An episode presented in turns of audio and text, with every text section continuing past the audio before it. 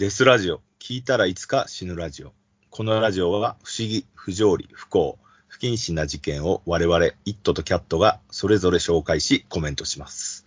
差別的であったり、一方的な視点での意見がありますが、気にしない人だけ聞いてください。というところで、えー、第9回ですね。はい、第9回です。はい。えーでは早速、はい、お願いいきまします。すね。はい。相模原障害者施設殺傷事件についてです。相模原市の知的障害者施設で入所者19人を殺害した罪などに問われ、一審で死刑判決を言い渡されていた元職員の植松聡被告し被告が弁護士が行った控訴を30日、30日ね。30日3間月取り下げました。これ3で月、30日に取り下げた。はい。あ、そうですね。これで、植松被告の死刑が確定することになります。はい。というわけで、このね、非常にメッセージ性の強い殺人事件なんですけれども、はい。あっという間になんかもう死刑確定みたいな、うん、もう、そうですね、もうちょっとし調べてほしいっていう部分はあるんですけどね。そうですよね。えーみんな、あの、植松の話はもうこれ以上聞きたくないんだって耳を塞いでるような印象です。ええそうですね。で、しかもちょ、ちょっとなんか、あの、認識が違うというか、うん。みんながこう怒ったり悲しんだり感情的になってる部分で認識が違うっていうのが、障害者の殺人事件って書いてあるけど、重篤な障害者の殺人なんですよね。言ってしまうと、その、みんなは。例えば、普通じゃ、うん。レベルは結構重度ってことですよね。そうそう。みんなが思ってる障害者の殺人っていうのは、ちょっと多分ダウン症の人とか、うん。精神的な疾患の方を指してると思うんだけど、そっちではないんですよね。もう完そうですね。もう街で見かけることもないですからね。そうそうそうそうそう出ることができないから、そういうところに。そうですね。ではい。うんであの、デイケアの人たちじゃないってことね。その、うん本当に、あの、寝たきりの人とか、何の反応もできないような人みたいな、うん。そういう人たちを選別して殺人していたという。が、そいつ、そういう人たちを、彼としては楽にさせるといううん。感じで殺していたっていうところが、この事件のすごく重要なところなんですよね。そう無差別。そう。無差別とかではないわけだから、うん。彼は彼の思想のもとに、この行動を正しいと思って、自分が死刑になることも分かっててやったってことですよね。そうです、そうです。狙い撃ちしてやって、世間に問いかけたっていうことですからね。その、うん彼、彼側から多分鑑みると。はいうんだそれに対して、本来は、あの、国が答えなくちゃいけない部分があると思うんですけどね。なんでこの事件が起こったかっていうのをね。社会性の問題だからね。うん。だからまあ、本当は、なんですかね、医療とか介護の危機の話なのに、あんまりその部分が語られずに、おかしなやつが暴走して人殺したっていうような感じにうんちょっとなってるところがあって、だから、気違いとかって片付けないで、なんでこういう思想を持ったのかをちょっと紐解いていかないと本当はむずいけないんじゃないかなっていうね、ね思いますよね。え一体彼があそこで働いて、まあ最初は楽しく働いてたんでしょうね。あえそうので、すね。ええうん、そっからそれに至るまでに一体何を見てきたのかってことですよね。そうですね。ええうんだからね、今のうちにもっとたくさん文章を書いてほしいなとは思うけどね、その、うん。式とかをね、もうすぐ、もう死刑確定しちゃったから、もうね、あそうですすね。ぐ死んじゃう。うん。そう、なもうか本当にカウントダウン切られちゃってるんで、いろいろやってほしいですけど、うん。なかなかね、ちょっと、すごく思うところがあって、この事件に関しては。本当ですね。うんええまあ、その、亡くなった人たちのお名前とか顔とかもええほとんど出てないそうっし、まあね、か気持ちもこう、わかりにくいものにはなってるよね。そう。写真とかないとか言ってね、なんか、だからずっと中にいたうんいやー、そうなんですよね。だからその、殺害、殺されてしまった家族の人たちがあんまり表に出てこないっていうのと、出てきた人たちも、ちょっとね、なんか、すっごい十字架しょって喋ってるわけだから、うん。かなりこう、こ見ててるこっちがね、なんとも言えない気分になってしまうっていうね、なんか、この子を本当愛してたんですとかって言っても、うん上松、この天使のような子を殺した上松が許せんとか言っても、上松としてはなんか全然心に響かないっていうわけじゃないですか。あんたあんま出てきてな来てなかったじゃんみたいなこと言うわけじゃかないですか。もしれない。うんうん。あ、そう言ったんだ。いや、言言ってないけど、でも、そのニュアンスでわかるじゃないですか。うん全然心に響かないって言ったら。うん。そういう感じだと思うんですよね。もう、うんその放置されてたみたいな。あとなんだっけ、あの、家族を殺された人が、私は死刑、死刑反対してるもんだが、あいつだけは死刑にしたいと思うみたいな感じの感情論的なことを言ったりとうか、ん、感情論ですね。脅威のダブルスタンダードを平然と言ってきたりとか、うん いや、だから、えーって思うじゃないですか、こっちは旗から見てて。えー何なんだっていうね。えーやっぱ死刑反対って言ってる人って、やっぱ自分が殴られないと分かんない人たちなんだなっていうふうに、ちょっと思ったりはするよね。ああ、それもちょっとありますよね。うん。そうそうそう。なんかね、その辺はちょっといろいろ考えちゃいますよね。なんか某さ、あの前、うちの店に来た、ああんまりちょっとぼか、ぼかして言うけど、あの、某、あの、し死刑反対の第一人者の人がいるのね。へえ。いるんですよ。へえ。これは、なんかね、そう、名前、なポルターガイス。ふんごとしちゃった。その、名前を出すったらあれなのかな、ちょっと言えないんですけど、その、客がさ、あの、その人を知ってて、死刑反対の論者なのに、なんか、うんことあるごとに、あんな奴は死刑だとかって言ったりしてるのを聞いたとかさ、すげえ、その、そういうの軽く軽く扱いすぎだろ、みたいなね、なんかね。うーん。本当だね。死刑反対ってどういう気持ちなんですかね私全然わかんないから。いや、な、俺はね、結構ね、あの、そういうイベントを見に行ったりしたことがあるんですね。死刑反対のイベントみたいな。いわゆるヨーロッパとかではもう死刑やってないのに、日本は死刑やってておかしいとか。で、アメリカもさ、あの、バイブルベルト以外は、えっと、死刑になってないじゃないですか、今すでに。うん、うん。少なくでしょ？確か。おかしいっていう人がいるんだけど、でも、そういう人たちって俺が思うにはなんか自分が悪いことしてて死刑になる可能性を潰したいだけなんだろうなっていう。えー、そんなと思う？基本的にそっちだと思うんですよ。へえ。最終的に死刑になんだけど何やってもいいわけじゃないですか。うーん。そっちを望んでんのかなっていう気はするけどね。あと、まあそういう人たちに限って必ず中国のこと言わないっていうね。うん。中国なんてバンバン人殺してんのになんかそれに対して、こう、中国は本当は悪い国でとかって言わないじゃないですか。そういうね、なんか、せこい考え方だなと俺は思っちゃう部分あるけどね。でも、究極的に言うならばそういうことなんですよ。死刑反対は、自分がその国家に殺されるのを防ぐためだから、人に対してじゃなくて自分に対して言ってると思うんだよね。うんうん。と、俺はなんかそう、か、自分が命を奪うっていう判断を下したくないとか？いやいや、だから自分が最終的に人殺したり、放火でなんかやったりした時に死刑になりたくない。うん。だから、やられる側じゃなくて自分がやる側の意志が強いんじゃないかな。だって本当にさ、悪党どもがいたら別に死刑になったって構わねえだろうと思うじゃないですか。うん。そいつが出てきてまた再犯したりするわけだから、うん消せよと思うんだけど、そうじゃない、死刑反対なんですっていう人は、どっちかっていうと自分がそれをやる側だから死刑になりたくねえっていう。え、でも悪い人相当いるっていう。そうそうそうそう。そういうロジックなんじゃねえかなっていう気はするけどね、なんかね。あとほら、国に突然死刑にされる恐怖っていうのをみんな持ってたりするじゃないですか、冤罪とかで。うん。それを恐怖っていうけど、別にさ、そんなそう、冤罪煙のないとこに火は立た。そうそう、そうなん、そうなんだよ。そうそう。だから、結局、目つけられてたりする人たちじゃないですか。ある意味、冤罪な人って、あいつが怪しいとかって。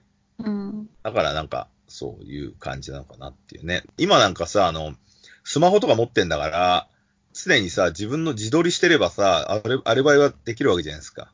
うん。だから、突然捕まるとかってあんまねえような気もするんだけど、そういう不安に駆られてる人は、いっつもなんか自撮りとかしとけばいいじゃんと思うんだけどさ、あと、常に録音ボタンオンにしてって街中歩いたりしてる。ドラレコとかつけて。そうそうそうそう、ドラレコ。ドラレコ感覚でスマホを2、3丁持ってて、回してればいいじゃんと思うんだけどね。なんか冤罪が冤罪がっつってんだったら。まあね。まあまあまあ。う。こういうんところあるとはね、やっぱりね、その、まあ、上松の話に戻るとね、やっぱ一番の問題は何かって言ったら、その、介護のお金だよね。給料をもっと上げてやれっていうのと、あと適正だよね。適正も向いてないんだったら、そっそと通るんじゃなかったっていうけど。でも最初の頃は楽しくやってたんだから、うーん。やっぱり施設いや。私たちも、もし、そこ、それしか仕事がなくて、そこに着いたとき、やっぱそこに行かなきゃわからなかったものを見て、何か考えは変わるかもしれない。どんな人でも。そう。まあまあ、そうですよね。ううんん。何の反応もないっていうのってなかなか難しいですよね。なんか、私はあの、精神病院に一時期よく行ってたんですけど、うんその友人が中入ってたんで、その人たちも確かにおかしいっちゃおかしいんだけど、彼らの思考ルーチンで動いて生きてるから、あと意思の疎通というか、まあ会話はままならなかったりするんだけど、でも生きてる感はあるからね、ちゃんと。その、うんうん反社会的動き方をするけど、反社会って言ったらおかしいけど、なんつうの。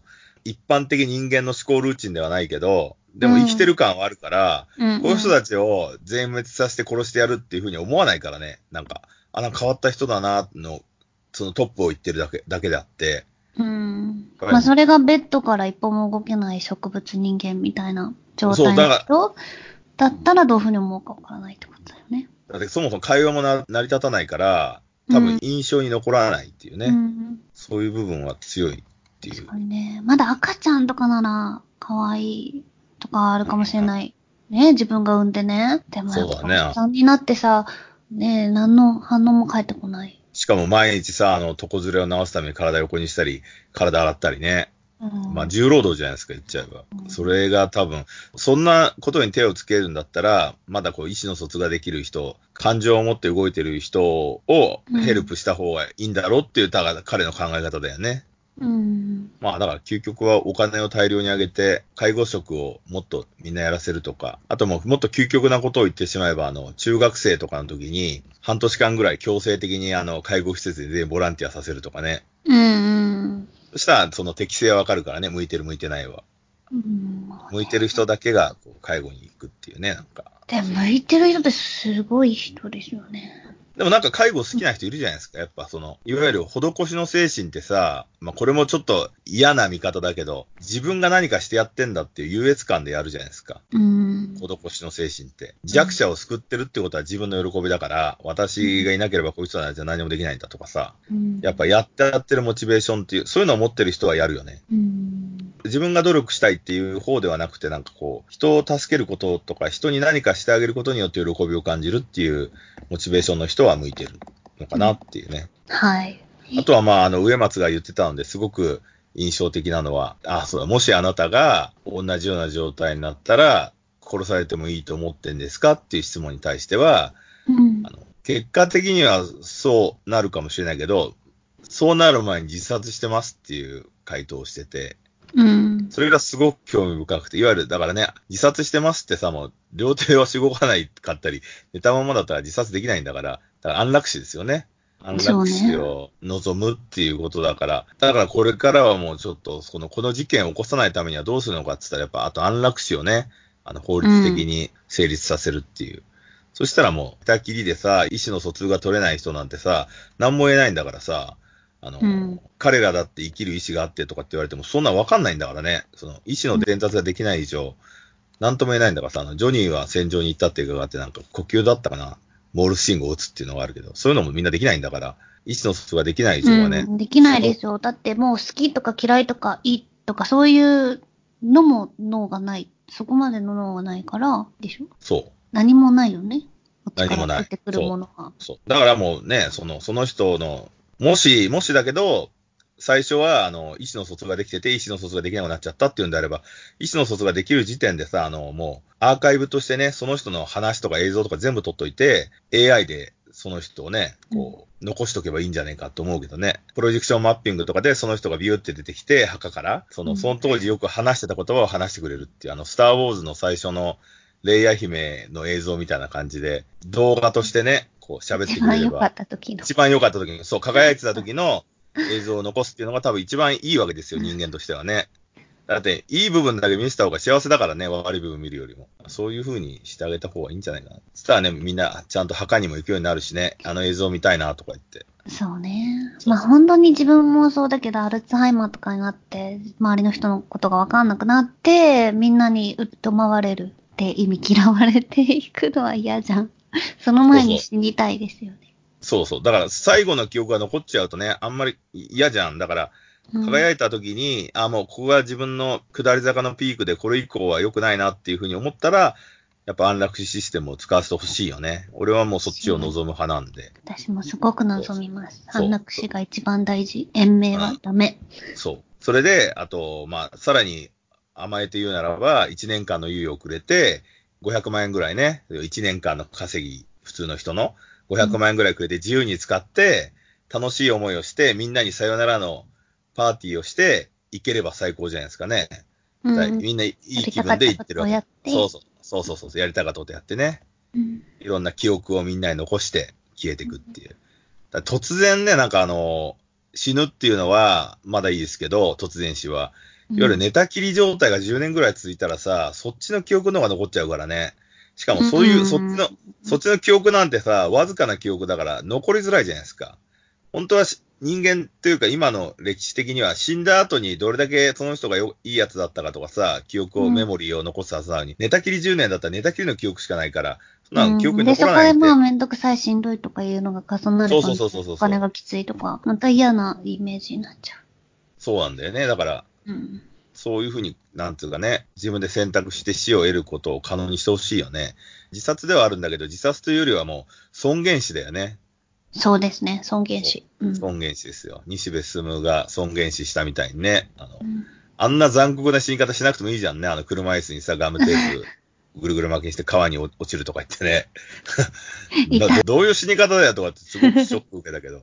別に普通にさ、あの、オルヒネかなんかを打ち続けて死んだ方がいいじゃんっていうね。それがいい。後悔得て死ぬっていうね。そっちの方が全然いいなと思うけど。うんなんか野蛮な死を選ぶのは何なんだろうと思っちゃったよね、なんか。うん。だからね、その植松事件っていうのはすごく考えさせられる事件だよね。その死に方ってなんだよっていうね。うん。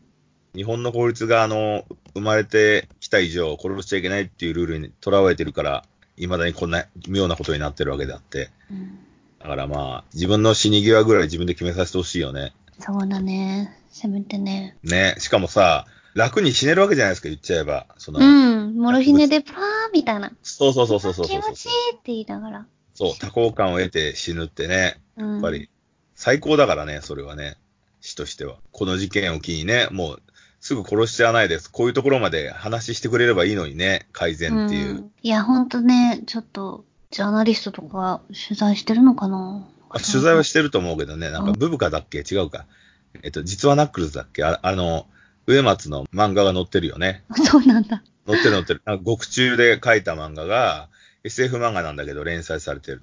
ええあ早く頑張って完結させてほしいよね。その絶筆になる前に。いそうだね。そんなことできるんだ。や、できるできる。なんか、えっとね、拘置所に入ってる間は、うん。拘置所ってまだほら、罪が決まってないわけじゃないですか。うん。はんまだ犯罪者になってないから、自由が利くんだよね。うん。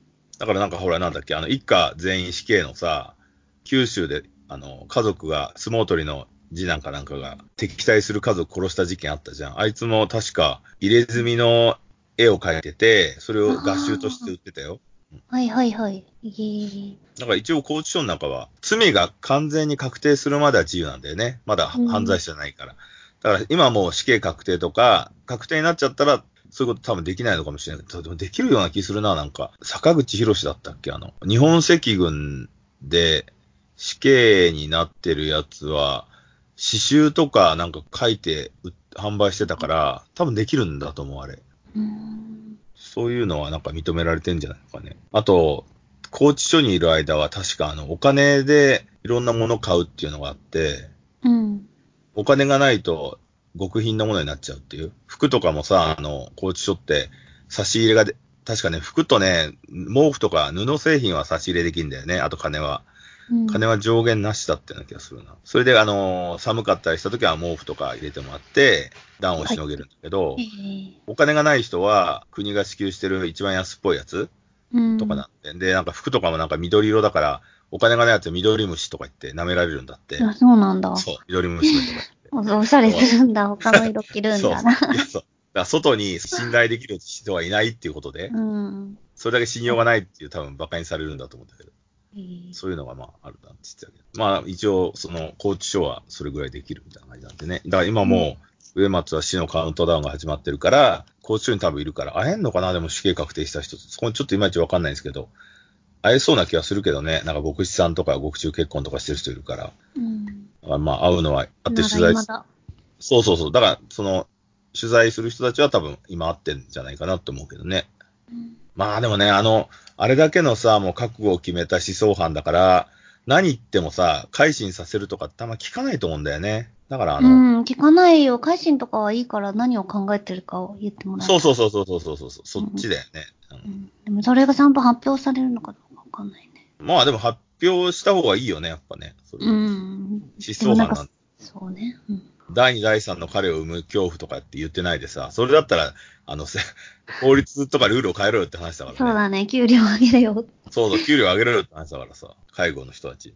うん。それをしないからストレス溜まってんだろうっていう。単純にそれだけのような気もするしね。うん。だってさ、一人、こう、なんつうの、床ずれ防ぐために寝かしたりさ、あの、お風呂入れるだけで、一人に対して10万あげますとか言ったらみんな喜んでやるでしょ。うんうん。だって5人やったら50万なんだもん。うん。女ね、俺だってやりますよ、そんなの。いや、それは期間は長くやるかどうかわからないけど、自分に合ってるかどうかの適性は試せるじゃん。トライアルでそんな金そうだね。くれるんだったら。私も興味あるね。そううんことか落としてんの掃除してくださいとか言ってさ、でも、うん猫の糞とか掃除してんのと変わんないんだからさ、うん。だから別にそこもあんま気になんねえかなっていうふうにちょっと思ってる節はあるけど。だから金が安いからやんないんだよね。なんでこんなはした金でやんないといけないんだよと思っちゃうから。だから高い金だったらいいんですよ。それは。はい。というところでね、ちょっと今のこの現代社会のその死にまつわる嫌な分っていうのがこの上松事件では提示されたわけですけれども、もっとね、ここはちょっと本当掘り下げたいなっていうふうに、そうですね。すごい事件です。国会で審議してくれよって思うけどね、うん。介護の問題って。やっぱその老人の介護っていうのが一番生産性がないとかって言われちゃってるから、ね、なんかね、うん。そうね。え、じゃあまあその老人の命のあれから、ちょっとコロナにつなげそうて、ですね。今、イタリアとかでもすごい死者が出てるけど、あのめちゃめち、ゃ。ね、命の選別が始まっているって。言ああ、わ本当れて、そうですうん。え足りない呼吸器、人工呼吸器を70歳以上の人にはつけるのをやめていこうっていう動きがあったりしつつ、日本でも千葉で障害者福祉施設内で感染確認95人。ああ、そういう人たちは優先的に救われていくのか、どうなるのか。そうですね。はい。でもなんかあの、重篤感があんま出てない気もしますけどね、今となってはね。本当にもう生と死の境に行っちゃってんのかっていう、そのコロナウイルスにかかって。うんその90人の人たちは。ねえ、どうだろうね。まあ、もともと病気の人たちだから。ああ、そっかそっか。免疫不全か。あそう。どんな病気かはわかんないけど、障害のある人だから、普通の人よりはきついんじゃないかな。あけどね、どうなんだろう。いや、でも命の選別って本当に、こんなとこまで来たんだって感じしません？コロナで。そうですね。うん。しかも、ニューヨークでもあと1週間ぐらい。そう、異常な爆発力っていうね、感染のね。うん、うん。そんなことあんのかよっていう。ね。まあ、SF 映画の主人公になった気分ではありますよね。うん。本当にね。なんか SF 小説とかさ、SF 映画とか見すぎちゃってるから、なんつうの、パラレルワールドってあるじゃないですか。いろんな対峙世界が。そのうん、それの一個違う方に行っちゃったんだなっていう。それまではそのコロナのない世界のパラレルワールドもああるはずだと思ってて。なんかが間違って スライドしちゃった。そうそう、こっち行っちゃったっていう。死亡フラグの方。そうだよね。だって急にこんな2020年になって、いや、そこうです。んなに世界が変わるとはって思ってませんでした。去年の12月の上旬とかで、本当に、その、本当に中国にいたからね、うん。いわゆるコロナが発生した時点ではいたからね。だから、でも全然何にも言われてないしさ、なんかみんな普通にのんびり、マスクもしてないし。そうそう、のんびりしてた感じだったからね。それがいきなりこんなだからね。うん。いやー、ちょっとこの近代に入ってから、ここまで病気が広がるって初なんじゃないかなと思うけどね。そうでしょうね。100年前のスペイン風邪以来じゃないですか。そうそうそうそうでも100年も前だからね、知らないよね。もう誰も生きてる人いないですよ。100歳超え。100歳超えだとしても、その、赤ん坊とか幼児だから覚えてないだろうっていう。そうだね。あいやでもニューヨークとかもすごい数じゃないですか。もう本当に、こう、一旦病院に連れられたら終わり、もう会えない。二度とええその家族とは会えないとか、フェイスタイム、うんテレビ電話とかで最後の言葉を言うっていう。ああ、なんかそうだね。叫んでるインタビューを。ええわあ、やべえなって思いますけど。すごいよね。な、あの、でもちょっと気概があるというか、すげえなって思ったのは、ブラジルの大統領がね、うんうん。なんかあんましないって言ってたじゃないですか。うん人間はどうせ死一安心かしらそう。死ぬんだから気にすんなよっていうね。そんな今経済止めたらもっとみんなバンバン死ぬんだよ、みたいな。そうそうそうそう。それもなかなかすごい。普通にしろ、みたいな。そうそう。死ぬときは死ぬんだからって言ってね。うんでもそれはさ、あの、殺人国家ブラジルだから言えることだよね。あの、拳銃で撃ち合いしてるようなさ、銃で死ぬのとコロナで死ぬの変わんねえだろっていう。だからそこまで振り切れてるね、人の国はもう、それはそれでありだなと思うけどね。うんうん。確かに。それを超えられた人間で、また次の世代を生き延びればいいだろうっていうね、うんあわあわしてないで。え一方、ロシアではですね、はい隔離に背いて外に出たりすると、最大で7年間 刑務所に入れられる。あー、すごいね。それなんかね、あすの、ごいね。なんかね、あの、えっと、飲みに来たお客さんで、ロシア人の子がいて、うんその子と LINE を交換したんですよ。それで、モスクワどうですかっていう、うんモスクワに住んでるから、モスクワどうですかってやったら、その時な、一週間ぐらい前だったかな、今週ロックダウンしますよとかいうのを返ってきて、うんあ、じゃあ、やっぱやるんだね、なんていう感じで送って、でも、私は、なんか普通に仕事してます、みたいな感じで帰ってきたんだけど、でも、いきなりロックダウン始まったら、そんな厳しい枷がははまるって、おその子も思ってなかっただろうね。そうだよね。あ7年間刑務所とか。7年、そう。で、コロナに関する危険なフェイクニュースを拡散して発見された場合は最長5年間の禁錮刑。ああ、禁錮刑になる前に殺されてそうだけどね、そんなのね。ねえ。まあなんか他の国では罰金も多いですよね。10万円とか。あそうだね、外出たらってね。イタリアとかも怒ってたもんね。うん。外出んじゃないとか言って。うん焼き殺すぞとか言ってね。あと、なんか、いわゆる中国はもう全然情報入ってこないじゃないですか。ツイッターで中国人の人とかが。うん、止まったその嘘ばっかついてるとか言って、ね、報道されたり、あの、警部官に偉い人が言って、もうここは大丈夫ですって言ったら、マンションの人たちが嘘ばっかつくなとか言って、変な、変 なそう、嘘つき映像が流れちゃったりね、その、うん 恥ずかしい映像が流されてたりしたけど。だからまあ多分ずっとね、閉じ込められて、みんな外出れないんだろうけど、中国的には。でもなんか、日本と台湾はそんなひどくないですよね。まあ台湾はすごいよね。猛スピードでさ、あの中国人入れなくしたし。うん。だから多分台湾はそんな拡散度低いんじゃないかなって。ねえ、なんかうまくやってるってうまくやってる。聞きますよね。うん。まあ日本はね、あの結構今広がりつつあるからね。うん。これからだけど、のんびりしたもんですよね。マスク2枚配る。そうそうそうそう。エイプリルフールかな。はいいや、俺はなんか、さらに気を利かせて、マスクの中に現生でも入れてくれるのかなと思ってたんだけど、そんな10万ぐらいこう、入ってて20万くれるのかなとか話してたんだけど、そんなことはなかったっていうね。しかもマスクとかいらないよって俺は思っちゃうけどね、なんかね。ねえ自分、自宅すりゃいいだけじゃんっていう。うん。え、だってマスクつけて外出て働けってこと？家にいるの方が良くない？そうだよね、あれもね。うん ほんとこう。だからまあ、なんつうの、コロナテロとかあったら真剣になるのかなと思うよ。国会議事堂にさ、コロナの人が乱入して、あーとかで掴みかかったりしたら、その、政治家とかのほんとゾンビ映画みたいな感じ。そうそうそう。そう、ゾンビ映画みたいにさ、コロナテロ部隊がわーって抱きついたりしてさ、あの、うん自分たちのおしっことかをわーってこうさ、あの、議事堂にばらまいたりしてさ、うん政治家が逃げ惑ったりするっていう、わーとか言って、そういう、なんか、恥ずかしい姿を見せれば、真剣になるのかなって思ったりするけど。漫画みたい。でもなんか、奴らはね、奴らでこう、全部さ、あの、病気にならないような行動してるからね、問題ないんだろうけど。でも奥さんはあれでしょ？お花見してたとか言って。だからそう、それでも、その、そうならないように SP みたいなのがついたりしてるわけじゃないですか。うん。そいつらの何人かがコロナになったら多分真剣になるのかなっていう気がするけどね。本当でしょうね。なってないからね。そうだから言っちゃえば、あの、ボリス・ジョンソンとかね、あの、ブラジルの大統領とかなってる、陽性になったわけだからね。うん。真剣になるし、やっぱりこう気合は入るよね。自分のやりたいことはもう俺かかってんだからって言えるからね。うんうん。まだ日本の政治家かかってないからね、弱いっすよ。誰かこうね、移してやればいいのになって。コロナでなんだっけ？なんか、なんかあった歌舞伎町？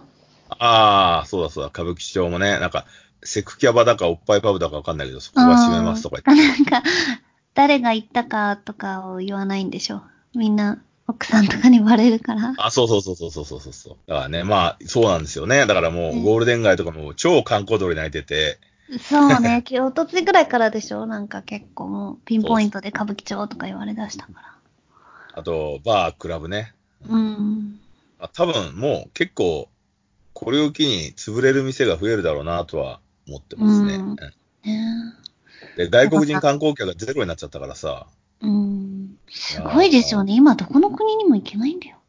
そうそ。んなこと、ね。経験ないじゃないですか。ねえ。ほんとびっもうどこもナくりだリズムで、うん。もうね、トランプの壁を作るじゃなくてもう、本当にそうそう。開かれ、開かれた世界とか言ってた奴らどうすんだよ。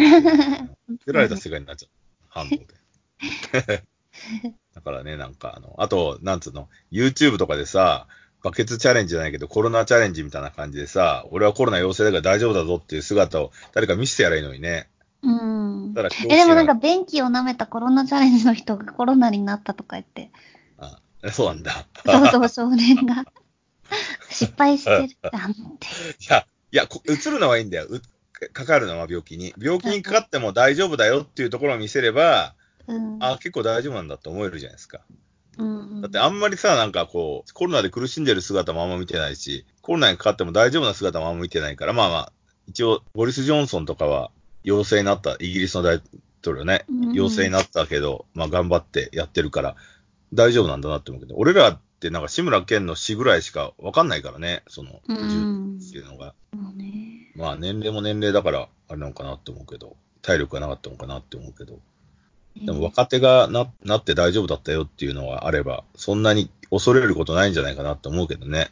うんえでも若手でも結構亡くなってるっていうのが最近は目立ちません？なんか若くてタバコも吸わないし、別に病気疾患もない、何もなかった13歳の少年とか17歳の女の子とか死んじゃったんです、みたいな。何なんだろうって思いますけどね。うん。なんか、まあだから欠けてるデータがあるのかもしれないし。と、だからもう一個思い出したのは、あの、グレタさん、環境活動家のアクティビストのグレタさんも、うん。なんかコロナになったかもみたいなこと言ってたよね、なんかね。うん。自力で治したみたいな。自力直したんだ。で家にいて、うん、なんか治ったかもみたいな 感じじゃなかっお父さんも治ったんだ。た。うん。彼女が望んでる環境問題はね、だいぶ改善されてる。そうそうそうそう。これで人間も減るしね。うん。あと、なんだろう、飛行機も飛ばなくなった。飛行機ゼロになっちゃったからね。うんね。うん。すごい。だからもっとコメントしてほしいよね。これがもっと進ねめば。どうなんだろうね。なんかそれで嬉しいのか、それともやっぱ人が死ぬのは嫌なのか。どういうスタンスなんだろうね。そうだね。うん。まあでも今日保全はされてるから、グリーンピースも願ったり叶ったりでしょ。うん。あとバ、バッタもちょっと喜びすぎて、どんどん中国にも来てるって。あ、そうなんだ。けど、うん。なんかアフリカで大量発ああ、あったよね。そうそうそう。うんで、もしかしたら中国にまで来るかもとかなってて。え今どこに住んでんの？アフリカから進んで、北アフリカを進んで、でも中国に入ったみたい。えヨーロッパを越えたの？あ、ヨーロッパの方には行ってなくて、どんどん東に来てて。あ、わかったわかった。じゃあアラブの方を行ってるわけだ。下の方行ってるわけね。そうそうそう。それで中国。ああ、なるほどね。うん。で中国に入るってことか。そう、2000億匹。ああ、でも今、みんなさ、隔離されて部屋にと、家に閉じ込められてんだから、うん。家にバッタ入れてバッタ食えばいいのにね。そう、バッタ食うしかないなってなってるな。不良難は解決するじゃんね。つうん稲子の佃煮みたいな感じでさ、煮込んでさ、醤油ぶっかけて食えば。それはなんかね、神の采配というか、が滅んで、虫たちの王国になるか。そうね。神の見えざる手が働いてね、チェスの駒を動かすようにさ、疫病とかやったりさ、稲子とか言ってやってんのかもしれないよね、なんか ね。ノストラダムスの大予言がついにここで発芽されたのかもね。そっか。20年ずれたけどさ、うん。恐怖の大法がこれかもしれないよね、ひょっとしたらね。そうだね。ありえるう。ん、でもまあ、なんか人類って、たくさん人が死ぬことを繰り返してるわけじゃないですか。うん。一番直近だと第二次世界大戦ですげえ死んでるから、第一次世界大戦、第二次世界大戦。その間があんまり減ってなかったから、ここでまたこう、世界がね、歴史が修正で、デリートかけてるのがね、人類に対して減らそうとか、もうちょっと増えすぎでしょ、みたいな感じでね、なんかそういう地球がなんかやってんのかもしれないしね。ねだから人間がある一定数以上増えないように、世界が何かをしてんのかもっていう、なんかそんなことも考えてしまうけど。うん。それまではさ、人間同士で殺し合って減減らしてたのに、減らさなくなったから、ちょっと地球が怒って増えすぎだろう、みたいな感じで。だから、コロナとかもさ、なんか、地中から、地球の怒りが地中からモコモコって出てきて、みんな感染してんじゃねえか、みたいな。ちょっと SF っぽい考え方だけど、ヘレヘレみたいな、ちょっと減らそうみたいなね、なんかね。そんな意志が働いてるんじゃないか。そんなこと言うと、ちょっと週末宗教みたいな奴らが喜んじゃうから。あんまりそう言えないね。まあ私はどっちかというと、まあ地球は知ったこっちゃねえみたいな。どうなってようと？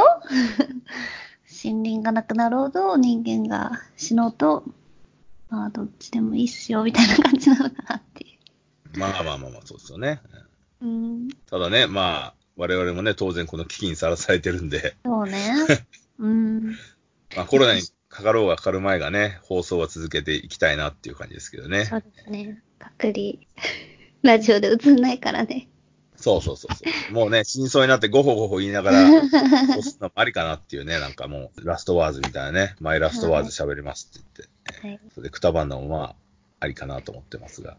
そうですでもなんか、なんかね、その、週末感がないんですよ、東京はね。うん。東京はないです。日本はないですね。ないんだよね、その人が世界と少ない。本当違うんじゃないかって。そう本当に思うわ。うん。ニューヨークなんて棺桶が足んないほどヒーヒー言ってるとかいうのに、うん。全然ね、ちょっとみんな普通にさ、在宅ワークでとか言って働き始めちゃったりしてるから。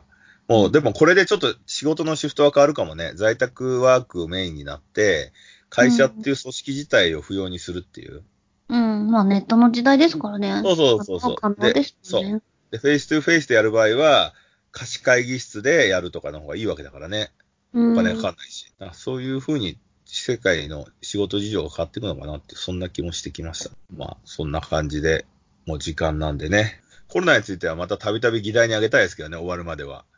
そうですね。うん。いろいろなね、なんか新しいネタが一番入るのってコロナウイルスの話だから、うん。それ以外のニュースあんま見ないですもんね。そう、減っちゃったもんね、なんかねやっ。ちゃった。うん。なんか手に入らない。